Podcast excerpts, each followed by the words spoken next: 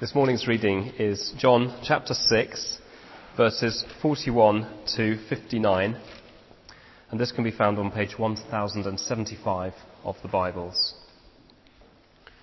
John chapter 6, beginning at verse 41. So the Jews grumbled about Jesus because he said, I am the bread that came down from heaven.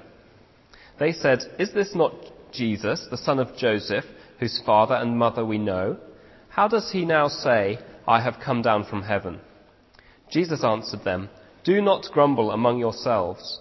No one can come to me unless the Father who sent me draws him, and I will raise him up on the last day. It is written in the prophets, and they will all be taught by God. Everyone who has heard and learned from the Father comes to me. Not that anyone has seen the Father, except he who is from God. He has seen the Father. Truly, truly, I say to you, whoever believes has eternal life. I am the bread of life. Your fathers ate the manna in the wilderness, and they died. This is the bread that comes down from heaven, so that one may eat of it and not die.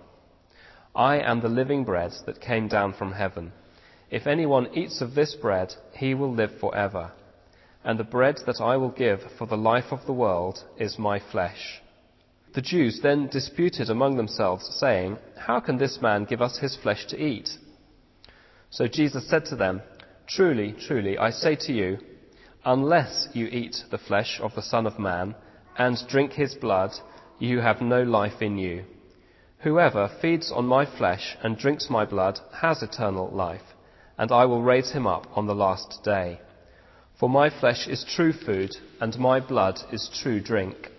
Whoever feeds on my flesh and drinks my blood abides in me, and I in him. As the living Father sent me, and I live because of the Father, so whoever feeds on me, he also will live because of me. This is the bread that came down from heaven, not as the fathers ate and died. Whoever feeds on this bread will live forever. Jesus said these things in the synagogue as he taught at Capernaum. Thanks, Richard, for reading. Please do keep the Bibles open at John chapter 6 on page 1075. Why don't we pray together? Heavenly Father, thank you for that wonderful truth that we just sung about, that the Lord Jesus is our good shepherd, and we pray now that he would shepherd us as we come before your word. Please would you teach us and instruct us we pray, Heavenly Father, that uh, none of us would leave here unchanged by what we've heard. And we ask it for Jesus' sake. Amen.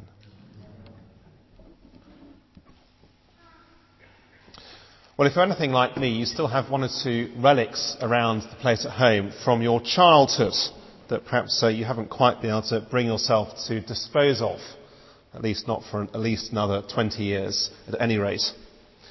One such relic which we have at home is an Airfix model of a VC-10 passenger aircraft, which I made, I should think, when I was about 10. Now, of course, having children is the perfect reason for, perfect excuse anyway for hanging on to it. I'm only hanging on to it for their benefit, obviously. And they play with it occasionally. However, last summer we went to the Imperial War Museum at Duxford and we looked around a real VC-10 decked out in the same decor which it would have sported when it was flying around the world in the 1960s. And whereas our children can go for many months without really showing a flicker of interest in the model, they were absolutely fascinated by the real thing. Because, of course, the real thing is always much more interesting than the model. Well, in John chapter 6, if you were here last week, uh, you'll know that Jesus has been teaching us that he came on a rescue mission. And he's been explaining it in terms of the Old Testament model. You'll remember that we said that 1400 years earlier, God had rescued his people from slavery in Egypt, and he had taken them on a 40 year journey through the desert to the lands which he had promised them. One of the most significant, significant events of that first rescue was when God miraculously fed his people. They had no food, there were hundreds of thousands of them, and for 40 years God provided food for them bread and quail as he sustained them miraculously on that journey. But that was just a model of the rescue that Jesus has now come to bring. Have a look in our passage today at verse 48. As Jesus says, I am the bread of life. Your fathers ate the manna in the wilderness and they died. This is the bread that comes down from heaven so that one may eat of it and not die. I am the living bread that comes down from heaven. During the Exodus, they ate the bread in the desert. It gave them life physically, but nonetheless they died, just like the rest of us. But, but that's just a model. Jesus is the reality. As he says here, he is the bread that comes down from heaven. He is the one who gives spiritual life, eternal life. As he says, verse 51, he will live forever. That's the promise, isn't it? We saw last week, if you look back at verse 40, as Jesus said, For this is the will of my Father, that everyone who looks on the Son and believes in him should have eternal life, and I'll raise him up at the last day. However, we also began to see last week that the extraordinary thing is in John chapter 6 is that as Jesus explains about this rescue that he's come to bring, so the more opposition he faces. Flick over the page to see, see what people are saying by verse 60. This is a hard saying. Who can listen to it? And verse 66, after this, many of his disciples turned back and no longer walked with him. And so today, as we look at verses 41 to 59, we're going to see Jesus explaining the heart of the rescue he's come to bring. But as he does so, we're also going to see why it is that people reject that rescue at the same time. Well, you'll see there's an outline on the back of the service sheet. First of all, the scandal of Jesus' life. Now, I guess it's fair to say, isn't it, that in the popular imagination, Jesus Christ is perhaps the least offensive person you could ever come across. Gentle Jesus, meek and mild.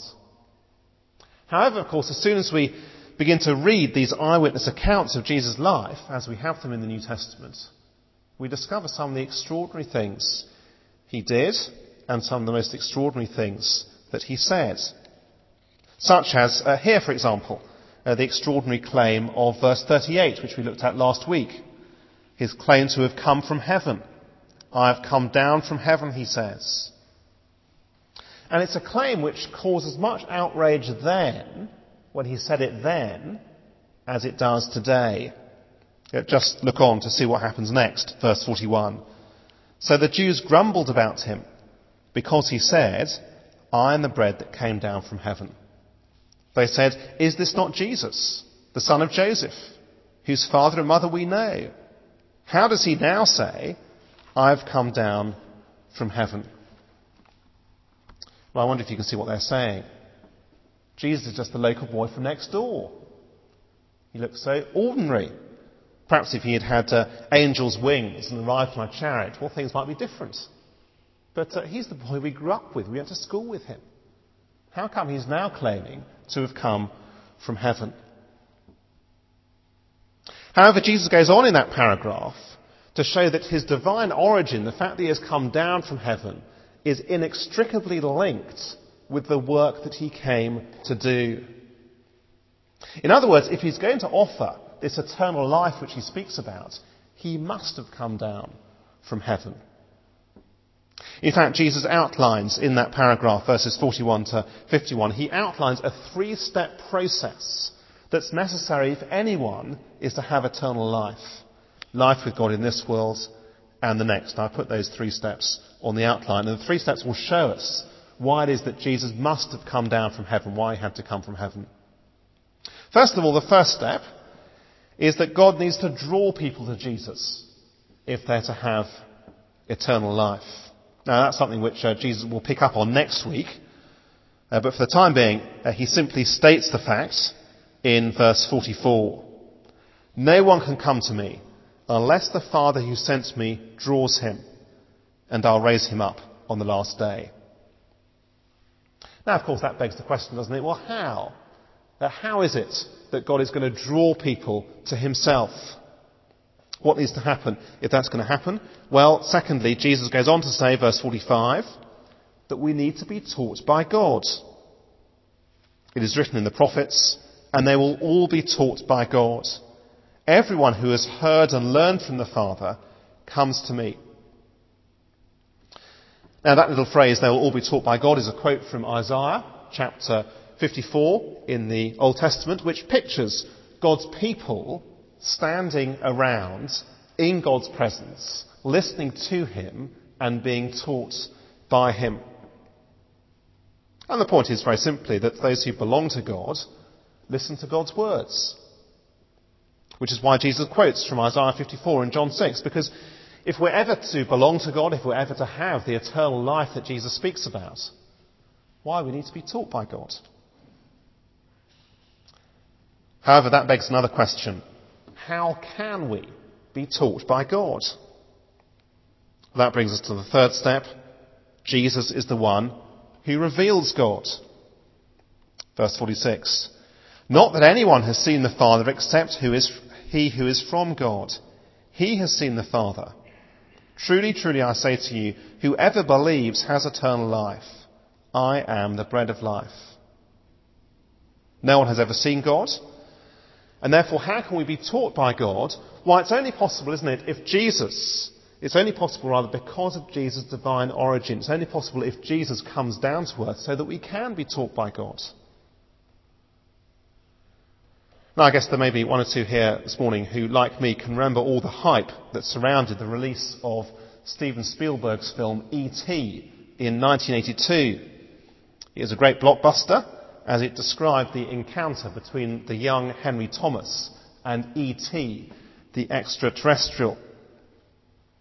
Now, I guess there are many reasons why that film was such a success and why it's still it is shown on Christmas every year. So if you haven't got a clue what I'm talking about, then just tune in on Christmas Day or Christmas Eve, whenever it is, and you can watch it again.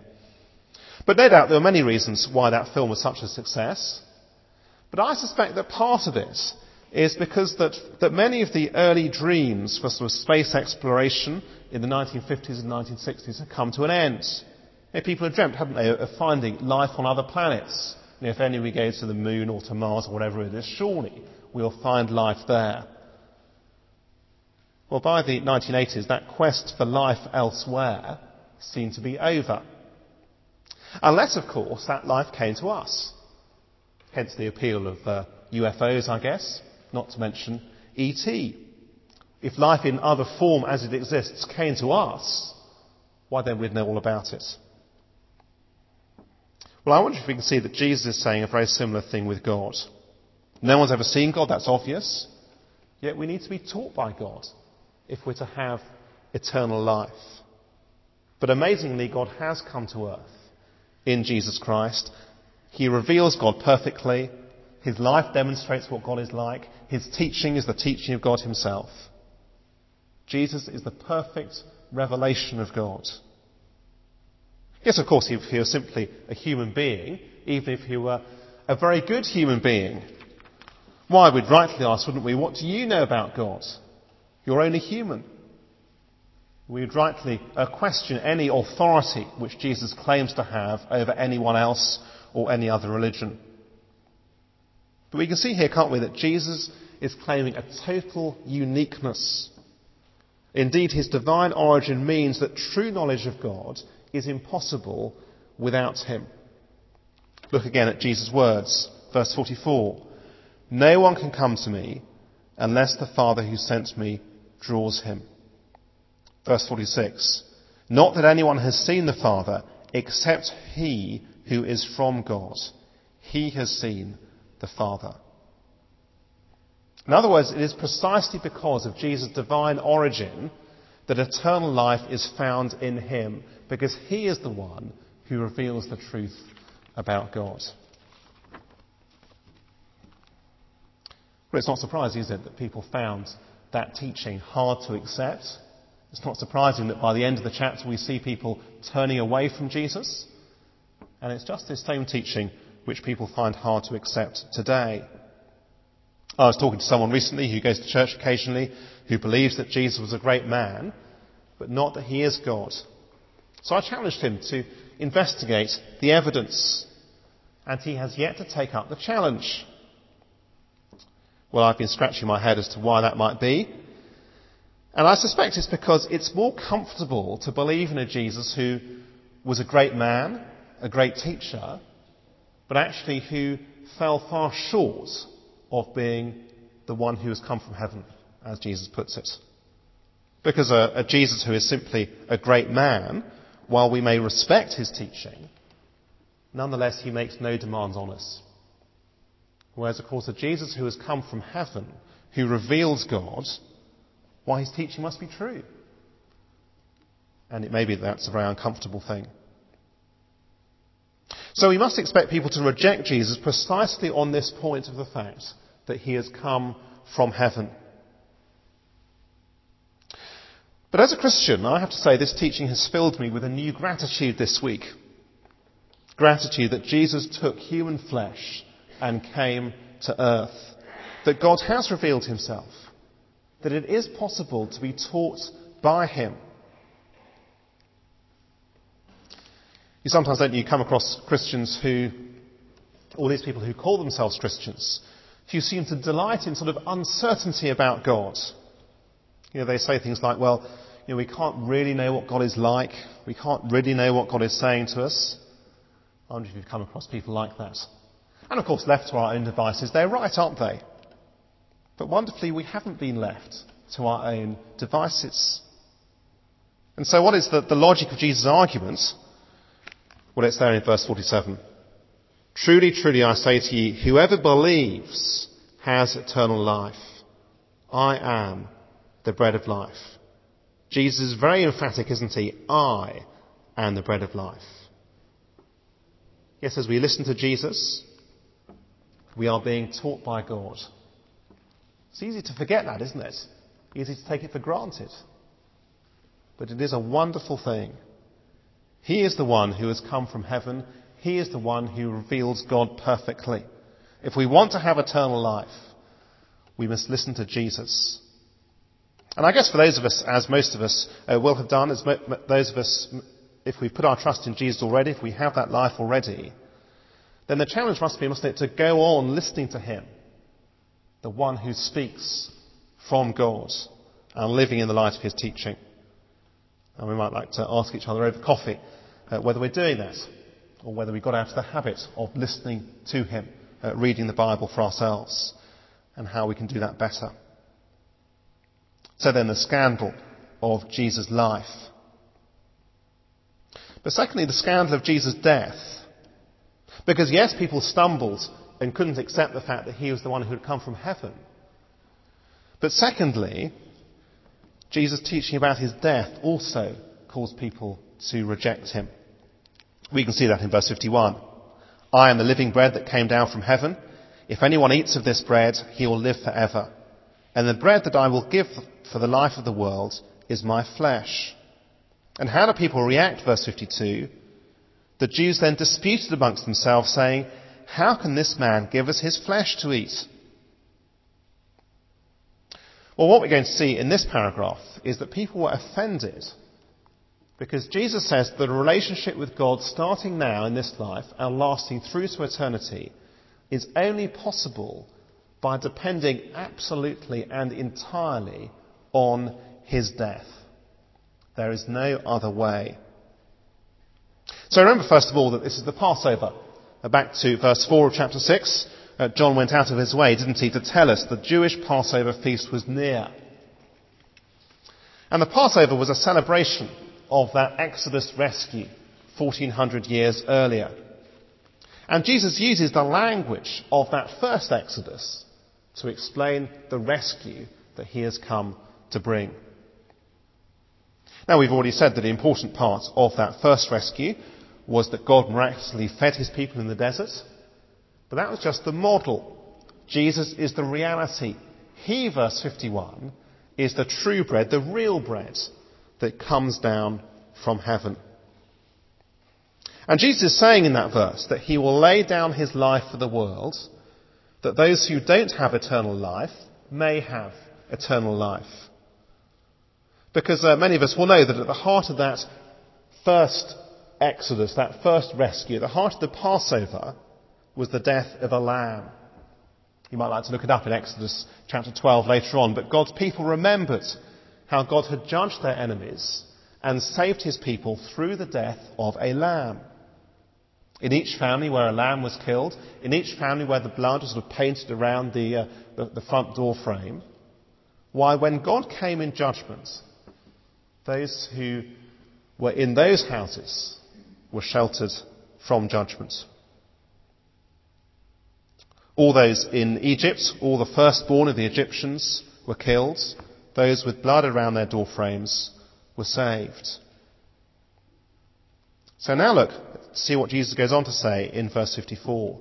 As he says, Whoever feeds not on the flesh of a lamb, but whoever feeds on my flesh and drinks my blood has eternal life, and I'll raise him up at the last day.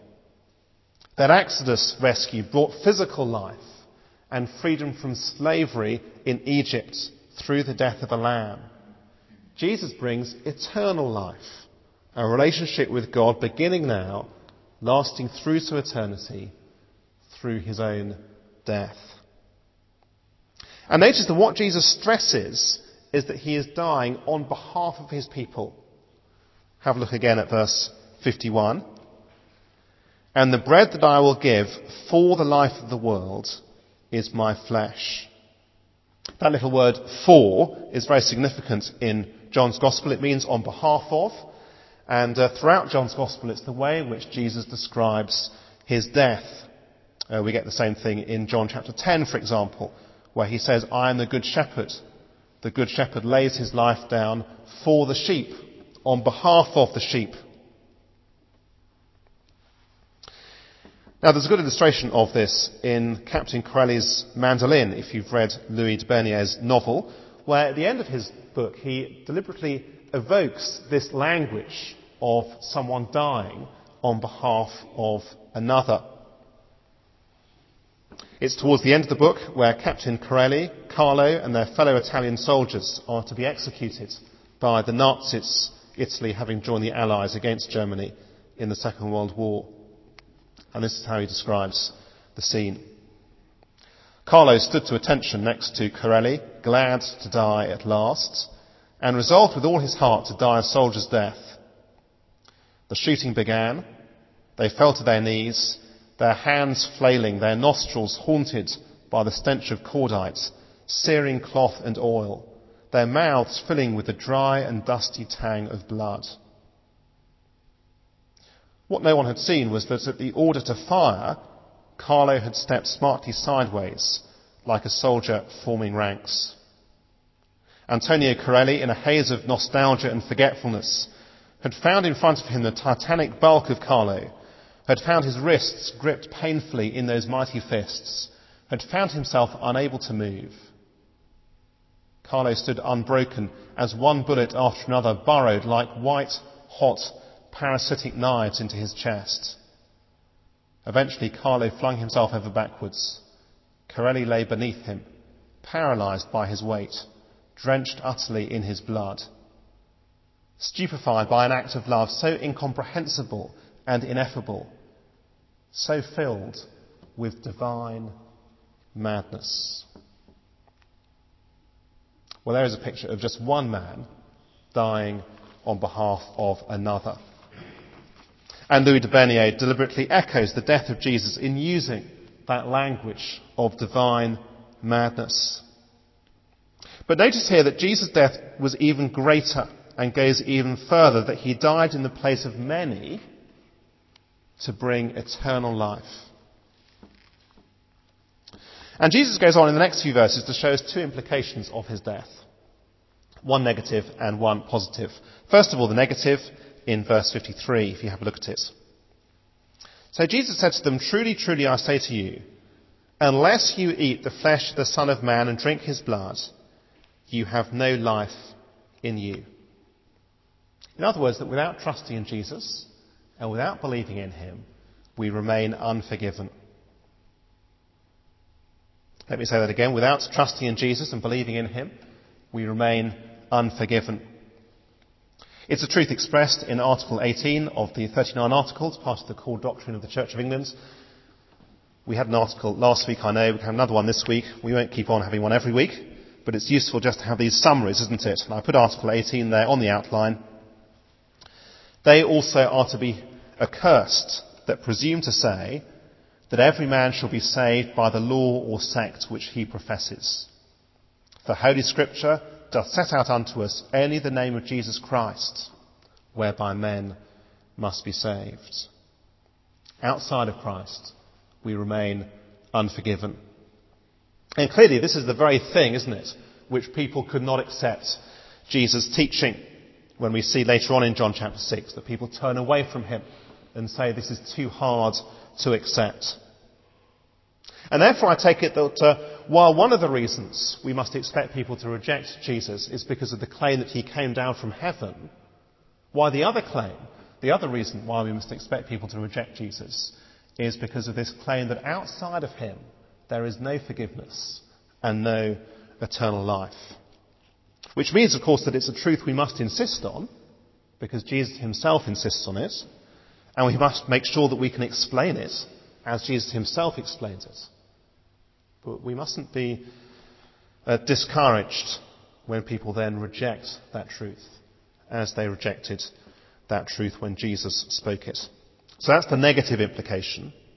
But then wonderfully notice the positive implication of verse 54. Whoever feeds on my flesh and drinks my blood has eternal life, and I'll raise him up on the last day. Remember that, that first Passover, it was those who ate the flesh of the lambs who were rescued. And Jesus throughout this, you probably noticed, uses that same language of eating and makes it clear that his offer is eternal life, of eternal life is for anyone who will eat. So verse 51, if anyone eats, and verse 54, whoever eats. And you get the language of eating and feeding throughout this section. By which Jesus simply means believing.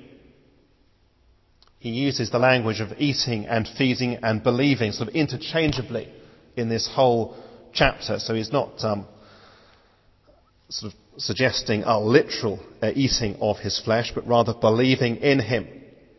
We had that, didn't we, back in verse 35 where Jesus says that he who comes to me will never go hungry. He who believes in me will never go thirsty. So this language of feeding on Jesus is simply a picture of believing in Jesus. But it's a good picture, isn't it? Feeding on Jesus is a good picture. Uh, chewing over the death of Jesus, dwelling upon it, uh, thinking it through, depending on the death of Jesus. It's not simply a sort of academic thing, is it? But uh, rather feeding uh, spiritually on his death. I guess the language of feeding speaks of personal dependence on the death of Jesus. Not just a kind of a one-off thing, but an ongoing thing. And it is for all who will believe. And in verses 53 to 58, this dependence on the death of Jesus, you'll see Jesus goes on to show the wonderful uh, promises which come for those who depend on him. So, verse 54, uh, the promise of being raised up to resurrection life on the final day. The promise of standing before God blameless, forgiven, is a promise for those who feed on the death of Jesus, who are trusting his death and depending upon his death for their standing before God. Or verse 55, uh, over the page. Here is the promise of Jesus abiding, dwelling in us, and remaining in us, and us remaining in Him for those who feed on Him. They're wonderful promises, aren't they? And they're all true for those of us who are trusting in the death of Jesus Christ and depending on His death alone for our standing before God. Now that will describe most of us here this morning. It's a wonderful reminder, isn't it, of the real life we are living if we are trusting in Jesus' death today. And therefore, it's a great day to be celebrating the Lord's Supper together. It's entirely appropriate that we uh, do so. It's a great thing for those of us who are personally trusting in the death of Jesus to share uh, the bread and the wine, to, to feed to eat as uh, symbolic of our trusting in Jesus' death for forgiveness. So therefore we welcome all those who know and love the Lord Jesus to take the bread and the wine in just a moment as it's passed around, around uh, along the pews. Clearly, if we are not trusting in Jesus' death for ourselves, then just pass the bread and wine along to the next person. But for now, I'm going to pray, and then we will stand to sing this next hymn, A Debtor to Mercy Alone. And you'll notice as we sing verse 3, that verse 3 picks up on the absolute assurance which those who are trusting in Jesus can have. We saw, didn't we, last week, Jesus' promise never to cast out or drive away those who come to him. And we see that in verse 3 Eternity will not erase my name from the palm of his hands. Why don't I pray and then we'll stand to sing.